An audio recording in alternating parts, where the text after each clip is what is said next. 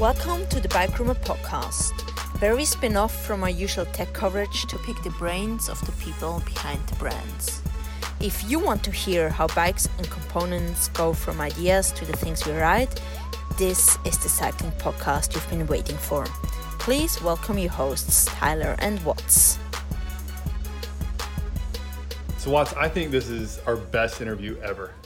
Yeah, it was pretty damn good. Yeah, I'll admit. And granted, we're only, you know, eleven episodes in right now, but, you know, the other ten I think have been pretty interesting, pretty good, covered a little wide range of topics, but this one is just, it's so much fun, and there's there's so much more personality to it, I think, because of the people, and, you know, the people that were in it were a little bit of a surprise to me. I'd never heard of Hans Heim before. How about you? I admit, I, I didn't know Hans, and which is disappointing to, to think of. I should know this stuff. Right. Um, but I think, as you had mentioned another time, like, I think he kind of keeps it that way. Yeah, he, it seems like it's sort of by design. He's been behind the scenes on so much, and I don't want to give any of it away because this interview really, like, he talks about, it's just, I think it's going to blow people's minds, all the brands and the products and the, the like, standards and things that he's been behind, but it's totally behind the scenes. So the names that he, and the brands that he mentions, you're going to be like, oh, wow, I had no idea this other guy was sitting there working with them this whole time.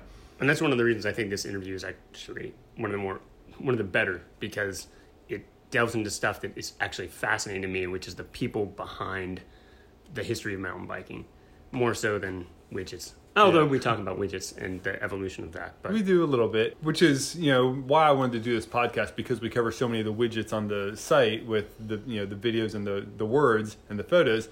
This is kind of a chance. And this one, you know, what was really fun about this too is, we were at Ibis for the launch of the new Ripley four. I talked to Scott or Scott Nicol, the founder of Ibis, earlier in the day. I was like, hey, you know, I'd love to interview you. And then, of course, after a three and a half hour ride, and a bunch of pizza and maybe a beer, um, I was like tired. We still had like a two hour drive ahead of us. And they're like, no, no. And one of the other people, uh, Cerise, who used to write for us, she's like, oh, oh yeah. have you met Hans? You know, and I was like, Hans who?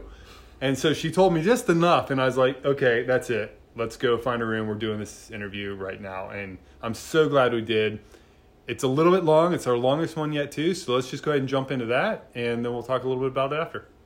Great. Hey, Scott and Hans, thanks for coming on the Bike Rumor Show. Happy to be here. Yep, stoked. So we just finished a, an, I'm using air quotes here, hour and a half ride that was about three to three and a half hours. Right. Typical media ride. Yeah, typical media ride. And then we didn't even like stop for proper photo shoots. Yeah. But it was pretty awesome, and on a new bike, new version of the Ripley. Ripley. And so that bike has actually been in line for longer than I thought, but I guess it must have taken a little bit of a hiatus from that first version with the like a soft tail until the modern incarnation of right the name, yeah there, so there's been two Ibises, effectively V one and V two, and uh, V one was uh, based up in Sonoma County the whole time from nineteen eighty-one till two thousand, and then V two uh, is uh, where the, the second generation Ripley came in, and that was basically two thousand two uh, on uh, although nothing came to market until two thousand five, but um and that, that's that's a different story. But uh, anyway, the yeah Ripley number one was a soft tail aluminum bike, and it followed the uh, the Silk Tie, which is a soft tail titanium bike, and so that was that was when we were playing with shorter travel back then and building with metal. And the new Ripley is uh, like every single bike that we sell is carbon fiber. Right. So that tends to jump across a lot of stuff. But let's go to the beginning. How did you start Ibis? Why did you start Ibis? You were quite the young fellow at the time. Yeah, twenty-six. And to put that into frame, you guys are celebrating year thirty-eight. Yep. Of yeah, Ibis. That's last awesome. Week, yeah, April Fool's Day is our traditional traditional day to, you know, celebrate that. And I hung my shingle up sometime in April of eighty-one, so I just decided to call it the first. And uh, yeah, the so the what happened was basically, I was living up in Mendocino, and uh, I was uh, Mendocino, California, up in the Redwoods, and I was converting these old uh, Schwinn clunkers into multi-geared bikes, which a number of people were doing around the country at that time. This is like nineteen seventy-nine, and a few people were doing it. They were doing it in Marin, and they were doing it in Colorado and a few other places down in L A, uh, Cupertino, and I got wind of these guys that were were also doing it in Marin, and they were heading out to Crested Butte. And uh, this was one fall that I read an article in Coalition Quarterly that Charlie Kelly wrote, and uh, turned me on to these guys. And I called them, and I said, "Hey, I want to drive out to Crested Butte with you guys." And they said, "Do you have a car?" And I, I didn't, but I lied, and I said, "Yeah, I got a car." And uh, so they said, "Okay, you're in."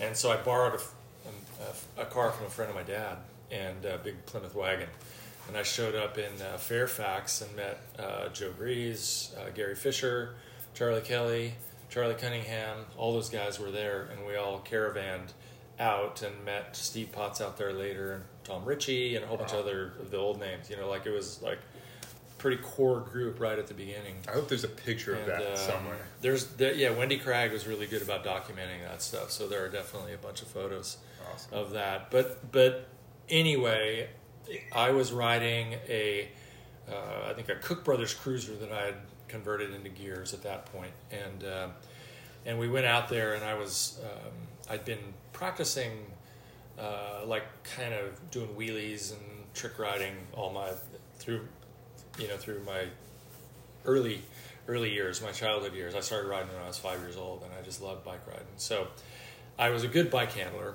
and I was riding a lot, so I was fit. And I rode with those guys, and they were kind of the cool guys, right? The Marin crowd. I mean, they're like, you know, like, don't really know who you are. In fact, you know, they're like, okay, if you got a car, you can go with us. And then when we started driving out to Colorado, um, we, we were putting the caravans together of who's riding with whom. And Charlie Cunningham showed up, and he had this crazy aluminum bike with drop bars, big down coat with duct taped all over it, kind of one eye going that way and one eye going that way, and big frizzy hair. And Gary Fisher's like, "You ride with him." And so I spent the next twenty-four hours with Charlie Cunningham and fostered a lifelong relationship, but you know, based on that amazing, amazing road trip. And um, so that that was that was you know, there's a million little anecdotes about this about this trip, but the thing that sort of got me in with those guys was I could ride wheelies, I could do trousy moves over logs and stuff. And none of those guys could do that. They were like roadies, you know, that then were living on Mount Tam, and they're, so they're bombing down Mount Tam. And so I got accepted into their group. And I, I say that because it's like, it's super critical to the fact that, okay, they said, this guy's okay, we'll hang, let you hang out with us. And then I uh, I ended up uh, being very intrigued by what they were doing. Joe Breeze had just built the first ten bikes that he had, you know, in his in his career. Charlie built a, a couple, and uh, I asked both Joe and Charlie if I could apprentice with them and learn how to build frames. And that, that winter, that's what I did. I moved in with Steve Potts up on Mount Tam, and uh, over on, in Mill Valley is where Joe lived, and in Fairfax is where Charlie lived. So I just commuted back and forth over Tam various days, and got a really different um, education from each of those guys, because they, they both approach things very, very differently. And um, then I built a frame uh, that next year in eighty-one. This uh, this this all happened in nineteen eighty, this trip to Colorado. And um, so I built a frame, and somebody said, "Hey, would you build me one?" And then it just took off from there. And so that then you can fast forward, you know, we just grew s- s- slowly and steadily as a company for the next next twenty years. That's awesome. And then Hans, how did you come into the picture? Well, I had uh, always been in the bike business from my first job, basically. And uh, I tried a couple of other jobs. Like, it lasted about a day. It was like, I, no, I can't do this. Back into the bike business. And uh, so, yeah, in high school, I worked at a shop uh, putting bikes together. And then uh, um, my first like real job was at Specialized.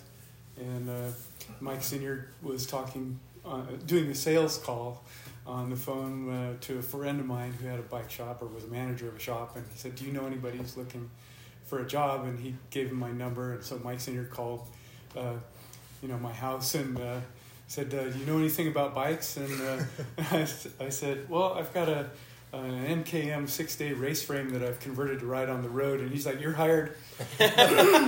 And uh, so then I just started working in the warehouse. And the first job I had was just um, the very bottom rung of, you know, sweeping the floors. And uh, then... You, it was early on, right? It, yeah, we had twelve people. Yeah. Wow. And uh, so uh, pulling orders, and then graduated to, you know, shipping. And uh, I um, uh, got into uh, uh, sales. And each each job, um, I'd go about two months, and I just... I'd go in and tell Mike, you know, I can't really do this much longer. I'm going to explode. You're like, what else you got? And so I'd do the next thing and the next. And I eventually ended up uh, being in sales, which was um, way more entertaining for me. It just kept, I could I could stay psyched about that for an extended period of time. And uh, so they hired a guy who was a con artist to be my boss. And I had to train him, and he didn't know anything. But he was really screwing up, and I, I quit. And I told uh, the guys at Specialized, I told them, you know, when he's gone, call me, I'll come back. And so um, I worked at a bike shop for a year, and that was uh, Shaw's uh, Lightweight Cycles, and that was a pro shop, and um, I learned a lot there as well. Um, and then about a year later, I got a call. Uh, yeah, um, the, that sales manager guy, he's gone. Uh, do you want to come back? I'm like, yeah. So I came back, and so I worked at Specialized twice. And the second time I was a sales manager um, uh, for, uh, had uh, eleven reps in thirty-seven states. And so I'd go visit shops and talk to the reps and uh, write the program and all that kind of stuff. But I was, uh, at that time, still only like twenty-six or twenty-seven. Wow. And uh, so I was a little bit precocious. And, um, And then I always wanted to have my own business, and I uh, quit at um, Specialized to go try to do that. And uh, it, uh, I decided before I invested not to do it because it seemed like it wasn't. There was no way you could pull it off, and what it it seemed too hard. And that was uh, with a clothing company called Vigorelli. So I uh, I got a uh, another job back in the bike industry, and uh, worked as a I worked for, uh, there's too many places to remember all at once, really, but uh, Veltec Boyer and Miata. And um, then I was at Miata, and I was racing, and I raced throughout uh, all that time, too, just road racing and time trials and stuff, and some mountain bike racing, um, which I always managed to scare the crap out of myself. But I did all right. That means you're doing it right. Yeah. Yeah.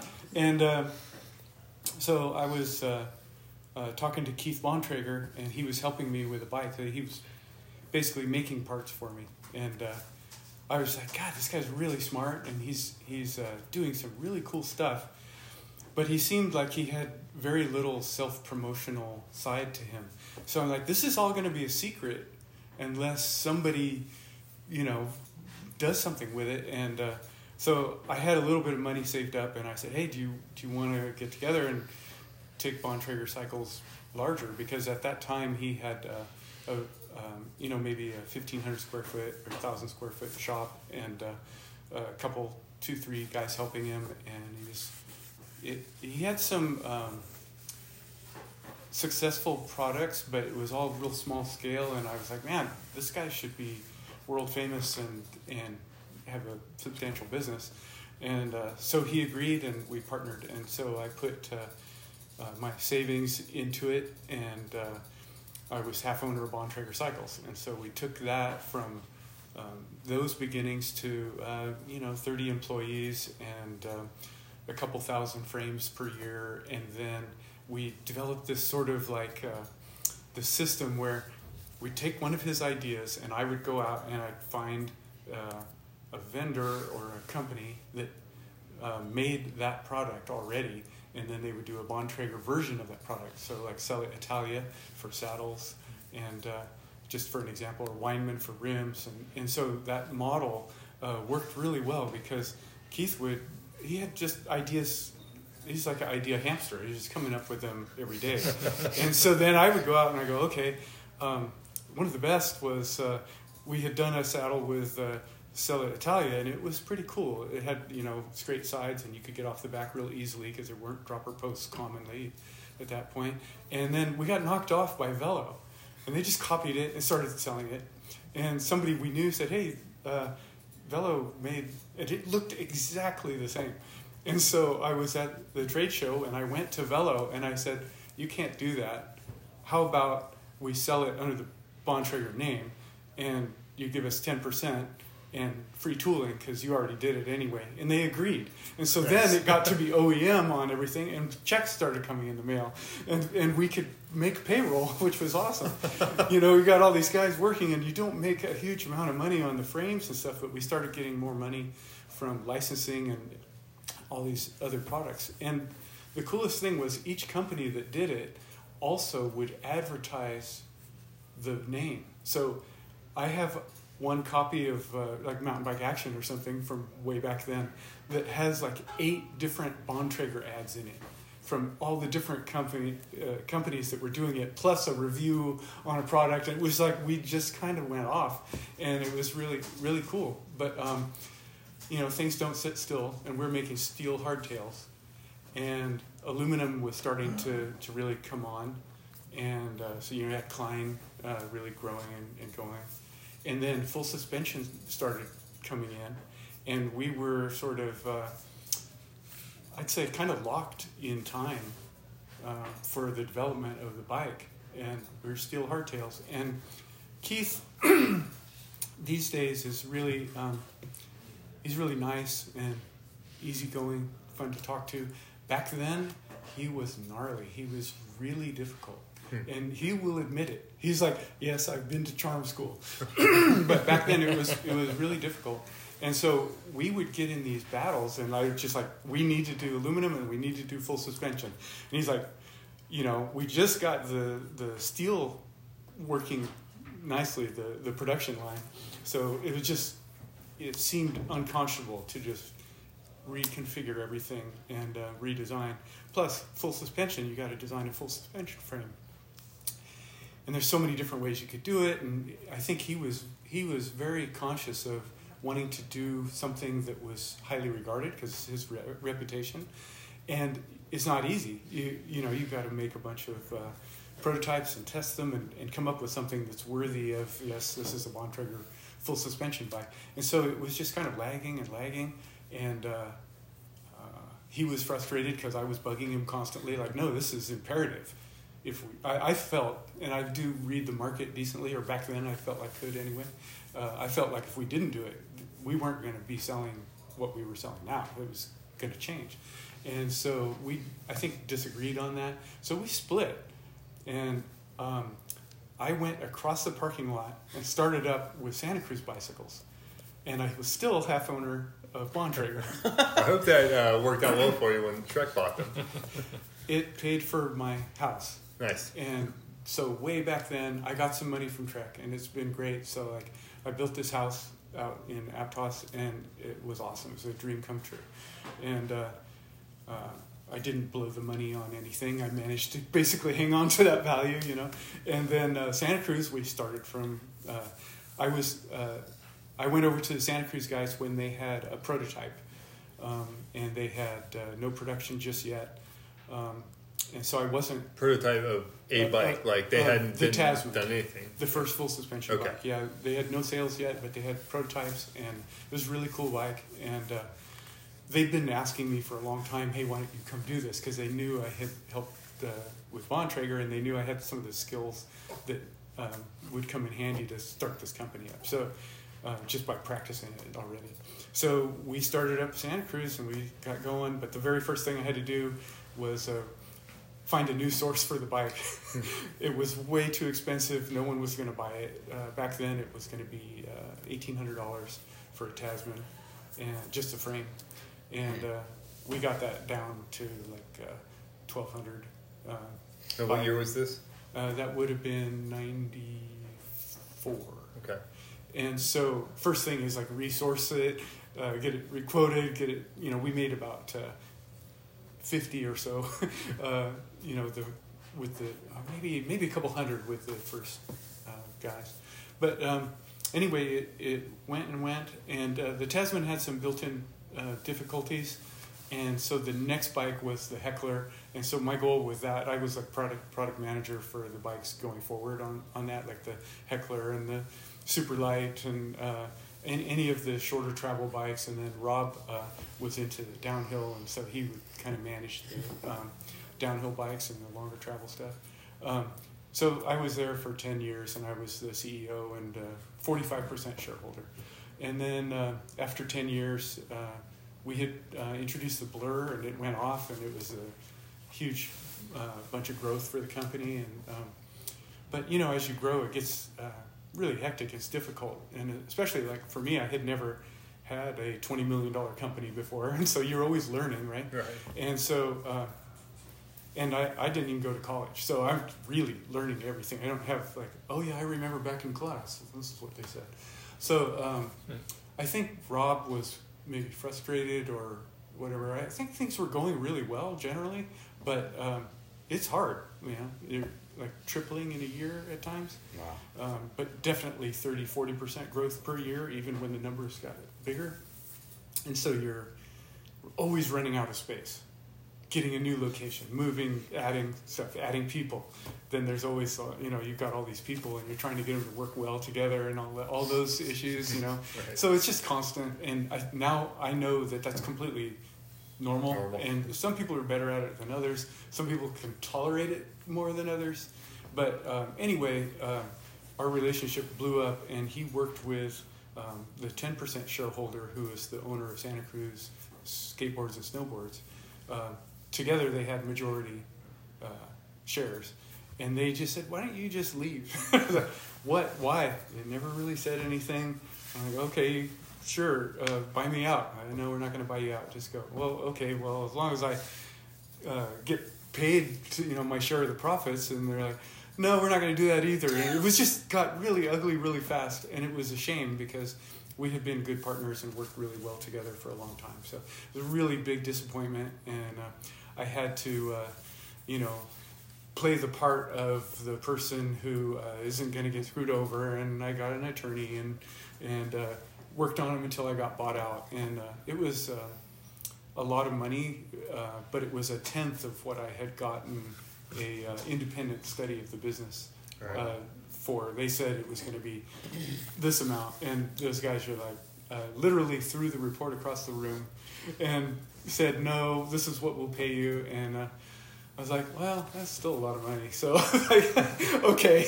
And I split, and uh, but like, I love this industry, I love bikes, I love uh, product management, um, and uh, trying to come up with innovations. And so I really was like, okay, that was just a bunch of bullshit. Now, what's next? And I was like, I really want to make this, I have this idea in my mind. I wanted to make a carbon version of the Blur that was more freeform instead of being like stick figure kind of bike. And um, uh, one of the uh, guy's girlfriends was a really good um, industrial designer. And I had seen her por- portfolio.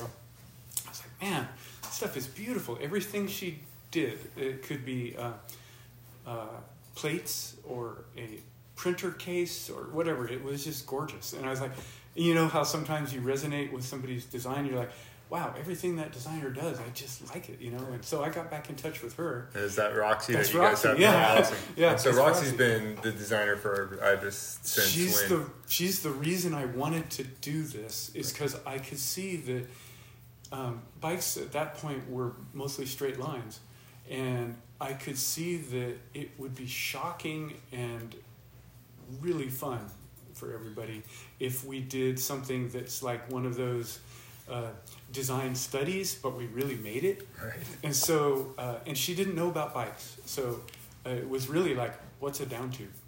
What's a top tube? She really didn't know about bikes, which was actually really cool. She had no preconceived notions. But I had to like do a lot of a lot of feedback. Like, no, we can't put something there because there's going to be uh, a shock there or a water bottle or whatever, you know. Or a so, triple, uh, yeah, tri- a triple crankset, front derailleur, and all that. Right. So it's a combination of on one side this this highly idealistic vision of making something really beautiful, this full suspension carbon monocoque bike, right? And on the other side, you've got reality of drivetrains and brakes and, and everything that has to, and the stiffness and the strength and all the engineering considerations. And so bringing those two things together and making them get along was um, a big project. And then doing the, the freeform uh, shapes on the computers and software at that time was really challenging. It took, uh, I think we, it's like a fish story. It always gets a little bit more, but like it was yeah. eighteen hundred hours of C A D time. Right. Well, that was and, when computers had like, you know, one hundred twenty-eight megabytes of RAM, right? Yeah, right. No joke. At one point I was so frustrated. I was like, I will buy you guys a new computer with just max out the RAM and the two hundred fifty-six megabytes. Yeah, yeah, yeah. So that, because it was like one hundred forty-five dollars an hour. And I'm like, regen. Regen, I'm like, oh. yeah, you know, like, yeah. we can't do it this way. But they, they were shamed into buying a, a new computer. Right. And but those guys were actually really cool, and they they're part of what made it possible. Um, but that's that's, and that's what led you to Scott, yeah. right? Yeah. Well, how does that play into the oh oh oh yeah? Actually, edition? actually, the the thing that I knew is I needed a company to do this with, and I always loved Ibis, and I loved this this sense of humor and the um, quality. Um, It, it occupied a unique spot in the industry where it made high-end, boutique, cool stuff, but didn't take itself too seriously. Because all the other guys were like, I'm so great, I'm so great, chest beating, you know, we're the best over and over again. And then the Ibis guys were just like poking fun at everything. And yeah. so I always thought that was a, a healthier approach, you know, sure. and it was it was entertaining. So um, I didn't have a company, and I called Scott, and I'm like, I haven't heard about Ibis for the recently. What's going on, you know? And I thought if it was going, maybe I could partner with him, or if it wasn't going, I could get it going again. And he told me the story of what happened with Ibis, which was, um, it's like heartbreaking. Uh, he had the company for twenty years, and he uh, was like, okay, I'm going to do something else. He sold it to a manager and a uh, an investor, and they did some shifty stuff, and they owed him money for the company, and they they outsourced the uh, construction of the frames, and the vendor wasn't able to come through on it, and they never paid Scott. So they ran it out of business as about as quick as you could run something out of business, and they defaulted on the debt, and um, through a mechanism that was shifty. So it was just really weird. And so he told me the story. I'm like, holy shit, dude, that's horrible. And uh, I literally said, that's not the way the Ibis movie should end. Like, we need to, you know, and like just tr- trying to paint pictures for him of a, a better future. For, and, you know, like, and, but he was. Carbon full suspension. Yo, it's good. It's going to be awesome. I don't know exactly what it is yet, but it's going to be good. And uh, he's like, oh man, I'm just burnt on this. I was this. pretty burnt, you know. Yeah, when, just, when this whole thing went down, sure, it's yeah. not good. Yeah, yeah, he got mm. uh, drug over the coals on this one, you know. So, uh, so then I, I was like in the persuader mode. I call him up again. I was like, so what do you think? You know, let's do this. And, and then eventually he said uh, yes, and um, I, and he told me who had the trademarks, which is these attorneys ended up with the trademarks, and they weren't doing anything with them, and I don't know if they would have really gotten out of their own way too much with it. They they knew it was kind of neat, but um, so I made a deal with them and um, agreed to buy the trademarks. And then uh, classic, uh, I'm like, all right, so let's get that contract signed, and I'll send you the money, and I'll give me the trademarks. And uh, they're like, well, we've decided to double the price. And I was just like, oh, really? And so I was, you know, I had gotten this money Uh, from Santa Cruz, but I didn't really want to spend that money. I wanted to kind of set it aside, like, okay, did that, and then it's over here now, and uh, don't use it too much to get this new thing going. So I basically funded Ibis and everything off of savings that wasn't from Santa Cruz either. And so it's kind of like if you keep things lean and you turn it more and more, you, you don't set up bad habits like, oh, we're going to buy all new beautiful office furniture because we want to make this great impression. We're like, no, we're at the used place getting the the hand-me-downs, you know. And, and so the, the... couch on the curb looked nice. Yeah. yeah. I mean... hasn't rained yet. Literally, literally, I, I started our network with used stuff from Gray Bears, which is a recycling place. So, and we still have the switch that I bought there that cost thirty dollars. Nice. And I bought like, I think I bought, um, at one point I had ten computers that I had like one thousand dollars into all ten. Like, and I bought QuickBooks off of eBay used for seventy-nine dollars. So like we made, but it works as good as anything, yeah. You know, it works killer. And we're, we're, our customers don't care if we have yeah. a shiny new uh, server or if it's one that we, you know, finesse together. So um, all that stuff is, is pretty good now, but back then, like you're basically doing it on a shoestring and then putting the money where the important stuff was, which was the design and making a really nice bike, you know? So we did, we did that. And um, uh, so getting Scott back involved, I felt was important because he's like the D N A of the company. He's sort of like, you know, all the stuff that the original Ibis uh, was as part of, uh, it's an offshoot of Scott's personality. And um, myself, I'm more a behind the scenes guy. I wasn't going to be the figurehead dude out doing the marketing and everything. Um, I'm more like go uh, subterranean and just work on um, stuff like computers and the, the engineering, help the engineers. And um, I help marketing too, but I'm I'm too shy to be to do what Scott does, you know? You look at Bontrager or or Santa Cruz and you, you didn't hear about Hans. Right. You know, I, mean, about I didn't people. Until, yeah. you know, Cerise was telling yeah. us yeah. you know, yeah. some of your backstory and, and even yeah. mentioned, if you want to talk about like Derby rims and oh, yeah. how you guys got to where you have the Ibis wheels now, it's because you yeah. helped get Derby rims yeah, up and running. Um, you know, he was, he was telling me uh, at the at Sea Otter, like, I don't know, it was a long time ago now, probably like six or eight, seven years ago. He come, uh, Derby comes up to me and he goes, uh, you know, I want to make wide carbon rims. And I looked at him, I go, me too. I've been thinking about this for a long time. And I, and then he had he had started a business once that went out of business and he lost his investment. So he was super gun shy. And at this point, we had some cash flow and I was like, dude, I will pay for the molds. Do it. And he he did it. And so then we got those rims. At, his rims were, lar- were like our uh, samples and R and D, you know, stuff. And we went from there. We used a different factory and everything. Um, we went to his factory and checked it out. And we told him, yeah, those guys, you know, yeah, for him. Right.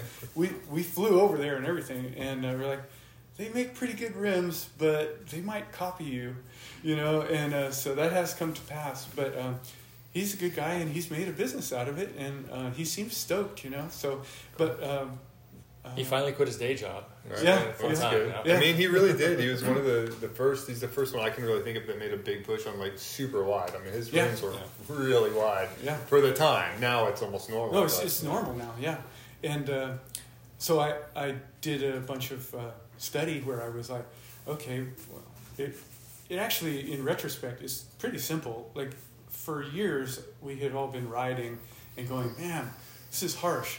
And you let some air out of your tire and you're like, oh, that's better. And then the first corner you go around, the tire rolls over. And you're like, shit, I have to put more air back in to keep the tire stable. And that's obviously a consequence of the narrow rim and a big tire, right? It just kind of rolls around. And sometimes it would let the air out when it, when it would happen when you're running tubeless. And so, like, it's an obvious problem. And especially, I think, bigger guys, like, they put, you know, put some load into the rear tire and it just kind of wants to flop over. And so I had we to... thank Keith Bontrager for that. yeah, yeah, back to back Keith, to full circle. Full circle. Yeah, because he was, he like, was started with road rims and rolled them down, and they were, right. they were quite narrow. And so... It, it kind of worked if you had one point nine rear and a two point one front and you had them at thirty P S I, it was fine. And you could haul ass on it and, and hang, hang on. Yeah. But uh, then, you know, we keep like wondering, well, what if you could run twenty P S I? That would be awesome. Or eighteen, you know? Yeah. And so, um, yeah, we went down that road and uh, I looked at motorcycle rims and I measured the width of the tire relative to the rim, and it's a ratio, you know? And so you get this ratio in your mind. You look at cars and motorcycles, tractors, road bikes. The ratio is like, you know, one point three or four to one, you know, the, the ratio. Typically, it's in this range. It might go up to like one point five or six or something, and then you go look at your, your mountain bike and it's like three to one or two to one, two and a half to one. And you're like, why? And and I asked a ton of people, and no one gave me a coherent answer. Hmm. And I'm like, okay, everybody's full of shit. This is wrong, and it needs to be changed. And so that was on my mind when Derby walked up, and I'm like, yeah, let's do it. And awesome. um, so it took we, a while for tires to catch up. So I remember yeah. the first time I rode yours, yeah, yeah. I forget what size. Yeah. I mean, it may have been like a two three or two four, but it was not designed around that. Right. And it literally, when you put those tires from the day onto your rims, they became a square. Yeah. Because yeah. it was yeah. pushing you, the sidewalls to where the they were literally straight up. Yeah. You'd come to the edge, and yeah. then it would be like, whoop. Yeah. Just slide out, but yeah. yeah. So we, we were sending our rims to Maxxis, and they were testing, and we and then they made the wide track to work with the wider rims, and all of that at that moment for them was speculative, and for us it was speculative. But the proof is in the riding, right? And being able, like so many people, once they take a lap out there uh, at sixteen or eighteen or even twenty P S I. twenty-two even is way better than twenty-seven. All right. Yeah. And and uh, the racers, of course, you know, get into it. Like our E W S guys who are pushing the bikes so hard, it's incredible. Like way, way harder than a civilian would ever do, right? They're running those kind of pressures too. They're in the low twenties, you know, and uh, it just makes it possible, some of the stuff they're doing. So, um, so really happy with the way that that whole project went. And then with Ibis, uh, the freeform uh, carbon frame uh, seemed to sort of uh, be a tipping point for, like, uh, Specialized really got into it, uh, Santa Cruz eventually got into it, and everybody now is making um, freeform uh, monocoque carbon bikes, and so... Uh, you guys still have a very unique aesthetic, though, especially for like the Mojos and the, the Ripleys and stuff. You yeah, know, it's the, Roxy. it's uh, yeah, it, it's really special. And so, what's you know, with the new Ripley, you guys kind of made a big change in that you went away from the eccentric yeah. lower pivot system that you had developed, and that was sort of the signature piece of that model. And now you're in a more traditional pivot system. What's you know, without giving away secrets, like what's coming up? What do you see next? How are how are you going to evolve as a company? And I'm I'm asking kind of like... We're out of ideas, basically. Yeah, right? That's it. I hope people yeah. buy a lot of this bike. Yeah, yeah. And it's not going to change ever. Yeah. This is just what we're going to make now. Yeah. Uh, yeah. Drop the bike. It, it is we're funny done. Because you see, sometimes you're just like... Uh, it's uh, it's a concept called the adjacent possible. So you're like, you don't know what... could possibly be next until you do your one your your next step, and then you look at all these other possibilities from that perspective, which you didn't have before. And so, like, we don't know, you know. Uh, we we have some things we're working on, of course, but what what the Ripmo and the Ripley are is for us like latest greatest. Everything that we could possibly pour into this, we we have, and so it's basically like it's nearly maintenance free.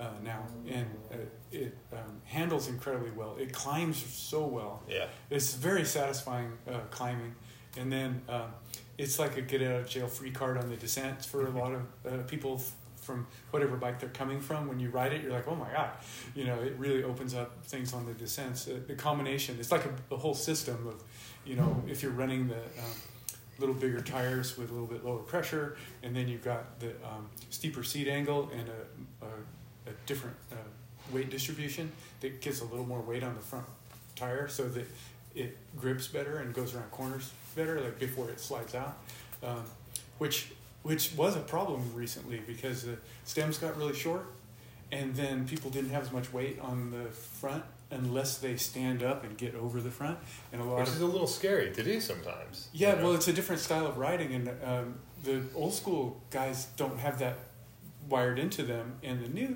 guys, they're good at it, and so they're like, what are you talking about, my bike corner's fine. And then somebody like me who's like ridden uh, the old bikes for whatever how many years now, I get on it and I crash on the first corner. It's like yeah. what happened, the front end just washed out, you know, and I, I'm like how did how did you go around the corner like that, you know. Right. So um, the steeper seat angle helps the climbing, and it improves the handling, and uh, it you know, the, the reach has gotten longer and longer to, to give you a good position with the short stems. And so now it's all working really well.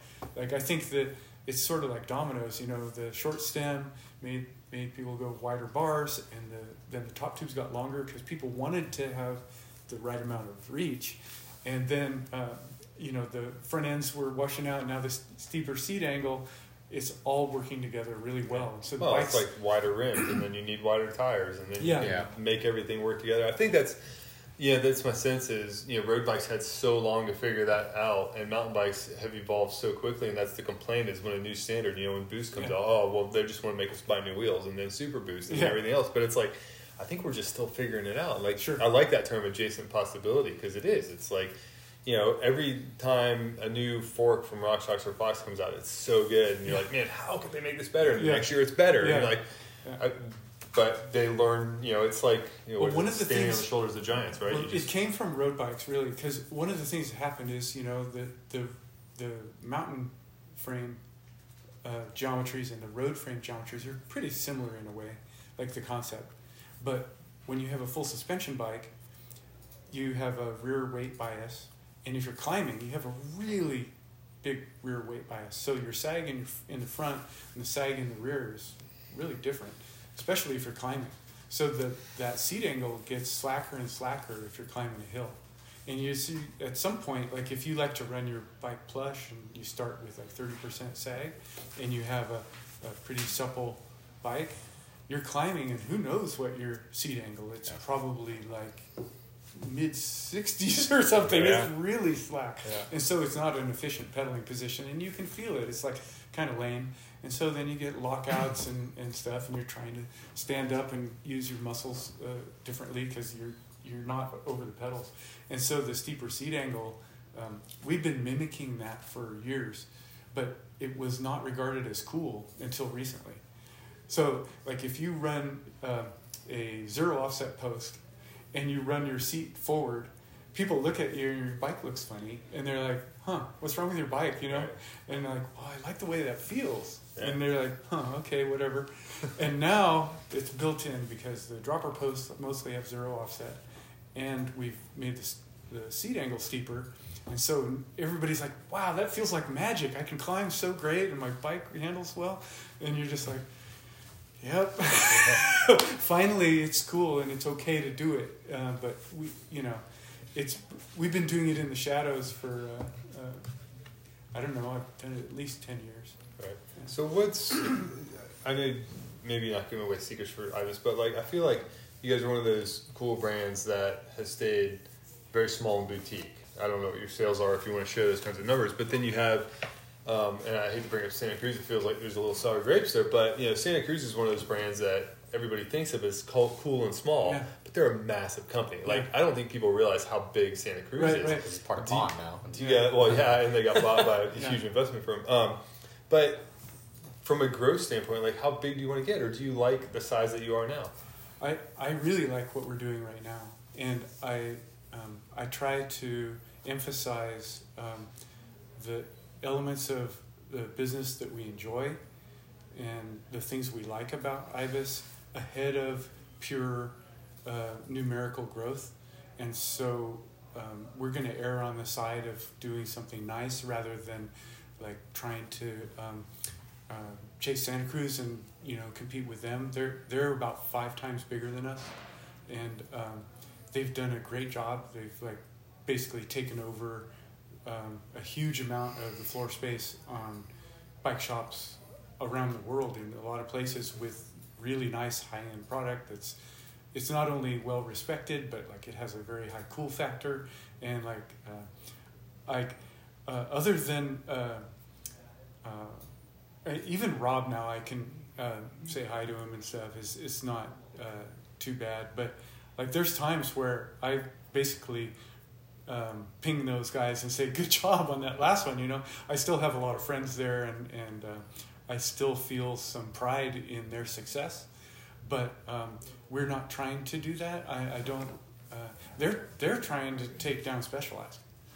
We have no interest in that. I, I like that, that I know everybody's name here, and, right. and we're all on good terms, and it's really fun, and we can... Uh, uh, I don't know... We, I, We don't feel the need to try to get huge. Um, it's it's a goal a lot of businesses have, but um, it's not really my goal. Uh, sometimes it frustrates other people here, We have been growing a lot recently, though, but that's just based on the success of the products. So, like, we're not going to hold it back. People love the, the Ripmo, and I think they're really going to like the Ripley. They are. Yeah. Yeah. So we're, we will respond to their wants, but we're not going to try to be everywhere all the time. Okay. And then my last question, I don't know if Zach has any follow-ups. By the way, Zach's sitting in here. He's, yeah. he's been kind of quiet. Um, you guys I'm are sorry, talking I, the, uh, I talk, I, I'd rather time. listen to his stories. Right? uh, well, you and I can talk after this, you know, about the bike yeah. and how we felt it rode. But the interesting thing I didn't know is you guys actually, maybe I did know you were making the smalls. The, the prior model, you were making the small size Ripley here in-house. Right. With your own carbon molds and everything, and yeah. you know, while this particular the new generation four is going to be all made in Asia, you guys are still actively working on carbon development here with the goal of bringing making some frames here. What's driving that? Is it a cost thing, or is it just like a pride thing? Um, do you mind if I? Yeah, go ahead. Take a pull on that one. Yeah, yeah. Sorry, I've been talking too much, but I this was my project, and uh, um, so in the relationship. Uh, that Ibis has with its uh, suppliers, we have um, some really skilled guys with a lot of experience um, in carbon layup and design and troubleshooting, and so we are um, often in a position of trying to solve a problem with our uh, vendors. And so like, oh, we're doing this particular layup and it, it needs a bunch more material. It's not strong enough. And so it's going to get heavy. And so one of our guys will fly over there and work through the problem with them and make it light and strong. Because there's a, a whole science to that stuff. And there's a big difference in the knowledge level. So um, we have this sort of, uh, um, I felt like to be authoritative and, um, you know, uh, respected, we should really know our stuff and be able to do it ourselves. Like, basic, basically, we need to be as good as we think we are. So, like, we've uh, uh, had a lot of ideas that it's a little too much for the factories to implement. And so I was like, let's let's prove these concepts here. And uh, if it works well enough, Uh, we think we can make frames here, and it will be, it's still going to be more expensive, but it'll be close enough that we'll be able to sell them successfully. Right. And so um, it was like four or five years in the making, and I was testing all sorts of different theories, and we we do little mock-ups of things and all that whenever I had time. And then we got Preston, who uh, used to be the president of Kestrel, and he's an engineer, and uh, he's here now, and he's helping us. And uh, so what we did is we made a little um, frame factory within Ibis, and we made one size for a little of, frame, right? Yeah, yeah, yeah. It, it is a little factory. Yeah, yeah, and it, all our ideas went into this, and uh, we didn't even announce it until we were sure we could make them, and we pulled it off, and it works, and they're really nice. They're about uh, ten percent lighter uh, at the same strength, and um, they require very little finish work because they come out of the mold uh, close to, uh, you know, smooth enough. Uh, not a lot of little holes to fill or anything like that. And uh, so we were able to take uh, a bunch of labor out of it and make it higher performance. And we reduced the energy requirement quite a bit too. So the way they do it overseas, these big steel tools and a heated platen press that's like a fifty-ton press, and they run hot oil through the the um, the platens, which are big plates, and they just brute force heat heat the mold up. This uh, two hundred, two hundred fifty pound steel mold, pouring energy into that thing, and uh, then they take it off, and, and then they run cool uh, fluid yeah. through, and it's just. Uh, energy nightmare, you know. Um, so I wanted to make something that uh, uh, one or two people could move the tools around, and that you could run it, like you could put it in your garage and run it off of a thirty amp circuit. And so um, we made aluminum tools. We hard coat cleared them, which is hard anode. So they have a tough surface, but they're aluminum, so they're a lot lighter. it has a really, um, it heats up really fast. Like your frying pans are usually aluminum, maybe they're stainless clad, but aluminum core, because aluminum conducts heat really quickly. And um, they have electric heaters in them, cartridge heaters. It's all hooked up to this little computer, so we program the um, temperature over time, and uh, we can experiment with it, and it's very precisely controlled, instead of just pouring heat into this thing and you hope, okay, it's, hopefully it's curing the way it's supposed to. Right. And in Asia, they're they're trying to have a quick cycle time, so they tend to run it hotter and shorter amount of time, and sometimes we get frames, and you, you look at the frame, and you're like, huh, this looks a little funny. It's a little, like, kind of, um, this used to happen about, uh, maybe when we first got going. Some of the frames, you like, they kind of overcooked this one, didn't they? Well done. Just, yeah, it looks a little funny. What's up with this frame?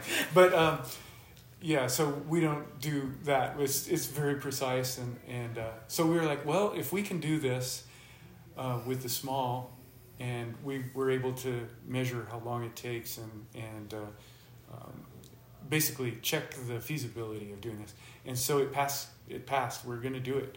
And uh, but now this the, the new Ripley came out, and we're not quite ready to make all the, the Ripley sizes because it's a pretty high volume too. We have to hire a whole bunch of people, big building, and and uh, go for it. And it would be really late because it's going to take us, you know, a long time. And so we're like, okay, we'll do all sizes of the new Uh, Ripley um, in Vietnam, and we have a great factory in Vietnam. They're the best one we've ever worked with. And uh, the next model um, that we want to do, that's going to be a light, um, fast kind of bike where we can really um, get some mileage out of our skills, basically, uh, we'll do it here. So we've got this gnarly project going on where we're putting in the equipment and getting everything set to do all the sizes of a new model, which will be in the future. Wow. Yeah. So I feel like there is a hole in your portfolio for a hundred mil travel ultralight cross country race bikes. So maybe we've been getting asked about that one a lot lately. Yeah. Right? Yeah. Okay, so I've heard the name Chuck Ibis thrown around a few times, and is that that's your nickname, Scott, right? Or is that an alter ego, or what? What's the story behind Chuck Ibis? A little bit of both, yeah. So the the way that came about um, was we were driving down to, I think, Long Beach Trade Show back in the eighties, like eighty-five, eighty-six, something like that, a long, long time ago, and. Um, We we passed through uh, Santa Barbara on our way down and uh, stopped in at our dealer there, Hazard Cycle Sport, and we uh, we brought the bikes in that we were going to show off at the at the trade show. And there was, um, you know, we were showing them to the dealer, giving them a little sneak preview, which of course people love. So there was a guy there who uh, his name was Pine, I remember, and um, he uh, he was like had tie dye on, you know. And, white boy dreadlocks and everything, and, uh, and this was in the, or he was an early adopter of that look, you know, um, and the, well, tie-dye was around, but, uh, yeah. But anyway, he, um, we, we, we spent about an hour there, and um, I introduced myself at the beginning of the hour as Scott from Ibis, or Scott Nicol from Ibis, you know, and somehow at the end, you know, Pine was like all freaking out about the bikes. He was just a customer. Not a, he wasn't an owner or a, an employee or anything like that. But um, at the end, we were leaving, and he was all excited, you know, because we've been talking about bikes for the hour. And he goes, "Well, Chuck Ibis, it was nice to meet you." You know, and it's just like, well, where did that come from? And like all the all the other people who worked in the company were there, and they kind of were snickering a little bit. And so we go to the trade show, and um, and people say, "Well, hey, is Scott Scott around?" You know. And they go, "No, but Chuck is." did, they get your, uh, did, did you get your name back as Chuck Ibis? Yeah. Eventually we did. That came later. And uh, so then, then it became like the secret handshake. You know, if you called in, I was like, well, you know, hey, can I talk to Scott? I was like, well, who's calling, you know? Because, you know, everybody wanted to talk. And, and so, we, you know, there's other people who could do that. So um, So if you, but you found, you asked for Chuck, you got through immediately because you were obviously in the know. So we just sort of, you know, adopted this thing where we made up these B S stories about how, well, Gary Fisher might have invented the mount, mountain bike, but Chuck Ibis invented the mountains. And that's, you know, harkening back to like Hans's talk about us not being yeah. too serious, you know. And so we just kind of ran with it, you know. And we well, created now, this alter ego. And know? now if you if you email yeah. Ibis and you... We have a, a like an information request line that's called Ask Chuck. Yeah. At Ibis. Well, and your yeah. newsletter comes from Chuck. Yeah. Right? Yeah. Yeah. And so if yeah, you yeah. do that, um, Scott lately has been answering the majority of those. So you really are talking to Chuck. Yeah. But Chuck is is uh, all of us too. Yeah. Yeah. yeah. It's many people. So yeah, like yeah, Chuck. Yeah. Sometimes I'll answer the Ask Chucks, or, yeah. or the president uh, Tom will a- yeah, answer yeah. them, or yeah. the, another one of the guys here, Todd. So yeah. it shifts around a little bit, but mostly it's Scott is Chuck. Yeah. Yeah. So that yeah, it's not. I mean, it's not a very exciting story, but man, it just it Chuck stuck, you know. And it was it was, it was so, like one of those things. Like yeah, it, yeah. you have to almost pretend like you know when you hear somebody talking about it. Like, oh yeah, yeah, I know Chuck. Yeah, yeah. yeah. Exactly. There are people often who come up and sincerely ask if Chuck is there. Yeah. And yeah. so they don't, they're not in on the joke. Yeah, right. But it's still fun. Yeah. So but it really, I mean, it's been, you know, my wife never calls me Scott. She calls me Chuck. This is getting out of hand. Yeah, yeah, yeah. Well, it's Chucky. Usually. Chucky, yeah. But, Chucky. Anyway. Yeah, that's funny. So, speaking of some fun names, you guys have done some creative things with not just the frames, you know, like Cockaloogee for yeah, your yeah. cross bike. Is, is the world too P C for the hand job anymore? Yeah. A little yes. bit. A little bit, unfortunately. That's definitive. Yeah, yeah, yeah. So, yeah. for people who don't know, what is the hand job? Well, oh, man! So, that, you can't ask that! So, back in the uh, mid-nineties, we had we had these brakes called cantilevers. So, it, you know, uh, history lesson. That's the joke. Kids these days will not know what a hand job is. Yeah, and uh, so at one point um, we were, um, you know, we're building these bikes, and you have to build a little hanger for the cantilever for the and for the cable to stop. And uh, I was looking at it one day, and I and I thought, man, the, you know, like that little cable stop looks, it's, you know, you could make that in the shape of a hand. And we knew a really talented jeweler, so we had it made. Make the cable stop in the shape of a hand, you know. And then, of course, because boys would be boys in this shop, you know, it's like, oh, look at that. Look at that hand job, you know. And so we came up with a bunch of different funny names over the years. There was there was one point where bicycling did a did a story about the f- top, you know, the funnest twenty-five names in the bike industry. And I think we had like nine of them or something like that. And we're, you know, we're a tiny company. You know? Well, what were they? You can't leave us hanging. Oh, we had, we had... Um, Cousin It. We, yeah, we had we had the Uncle Fester and the Cousin It tandems. You know, we had kind of a little Addams Family thing going for a minute there, just for fun, you know. Um, we had the, the, the hot unit was this, this uh, thermos that we had, and the wet unit was our was our water bottle. Of course, the Hockaloogies. More on two. Like, Yeah, yeah, so then we did one. this. Uh, we did this thing where, you know, uh, Richie had his uh, Logic tubing, and Columbus had their Genius tubing, and so of course, being who we are, we had to have Moron. You know, and the and with steel butted tubing, there's more on the ends. You know, so it made sense. Perfect, perfect, sensible. So just stuff like that, you know. And, that was a number of them that were Spanky. Certainly in there. Yeah, Spanky. Yeah, we had. Yeah, we, the tranny. Like, which, yeah. yeah, yeah, it's another. Yeah, another one that's that's may Fallen. Rest in peace. Art. Yeah. yeah. Yes. Well. On that note. Yeah. Maybe we shall wrap this up. Yeah. All right, guys. Thank you. Right. Yeah. Yep. Thank you so Thanks. much. So, I loved everything about that interview. That was an hour long, but it was really. Actually, I, I wanted to listen to it. I don't listen to these podcasts. I don't know if you know that or not. But on that one, I... You've just been was, faking it this whole time? Yeah. Hey, Watts, listen to this before we record. Yeah. Sure, Tyler. Exactly. No, afterward, I guess I don't listen to it. But I would listen to this one again. Um, so, I got... I grew up mountain biking because I had an older brother who got me into it at an early age. He got me into Adam and the Ants, and he got me into mountain biking. And then he eventually got out of mountain biking, and I stayed in love with both of those things. So... And it was during that whole period of just early Ibis Ripleys, and uh, my brother still actually rides an Ibis Ripley Softail twenty-six inch V-brake bike. That's impressive that it's still running. Uh, it's sort of running. That's an old bike. It's sort of running. Yeah. Well, and there was a little bit of story behind that, I think, with the guys. And it, we don't know if it was sort of a glaring omission or just an accidental omission from the, but, the story. But there John was... Castellano was a, a, a big part of Ibis, I think, and during that time period. So I don't know. Yeah, I don't know what the story is there. Okay. If, but I know he's still around doing stuff. You can still actually get that old Ripley frame through a like Castellano Designs website. Wow. Something like that. Yeah. Still twenty-six inch? Yeah. Man, that's something else. Um, yeah, it's funny, you know, hearing Hans talk about how he was behind the scenes. You know, Scott Nicol, too, he's such a low-key guy.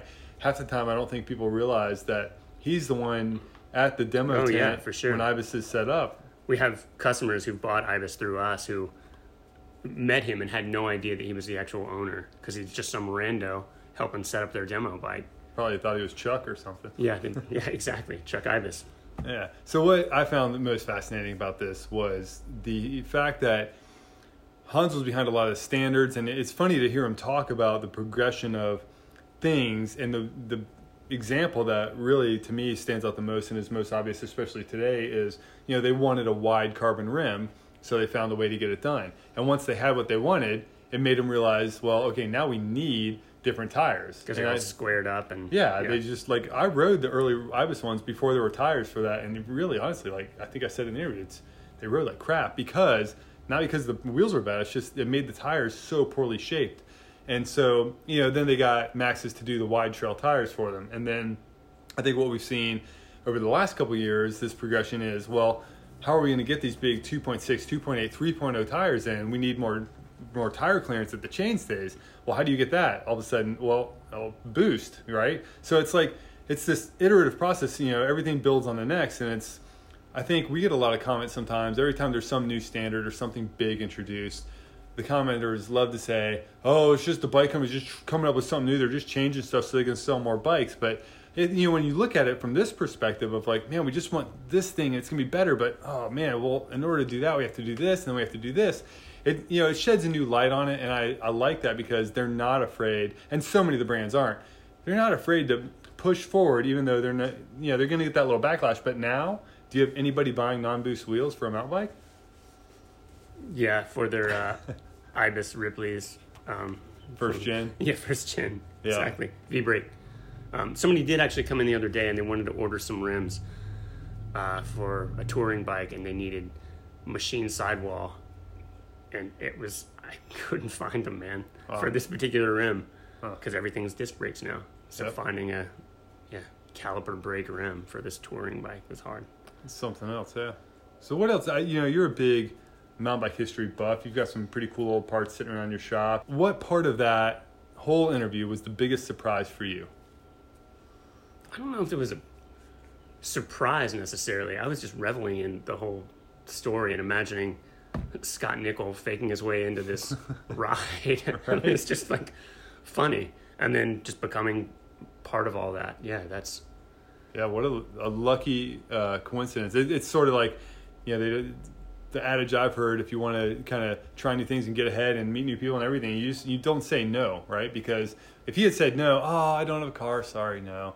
Would we even have Ibis today? Would we have a lot of these other things today if it weren't for that? I think it's encouraging to hear people just say yes and just go for it sometimes with yeah. who knows what'll happen. But I just, I mean, and I, so I just keep thinking about how nowadays there's just not a ton happening. There's no story like that that I can think of. What would we be on the ground floor of? Like, what would I say yes to that would be that same risk that would propel me into this world of something as cool as mountain biking? What what would that be? I don't know. That's a good question. Yeah. Now it's self-driving cars. Uh, yawn. E-bikes. Yawn. Just, that's what I mean. Like that, yeah, that changed everything. That's cool stuff. That's that's sort of a big thing to think about. So maybe we should just leave it on that. What would the next thing be? Noodle on that, friends. Until Bye, next yeah. time. That's a wrap on this episode. Tune in next time for another great ride. Be sure to follow at Bike Rumor on your favorite social media and hit like and subscribe or leave a review on your favorite podcast player. Thanks, and we will see you next time.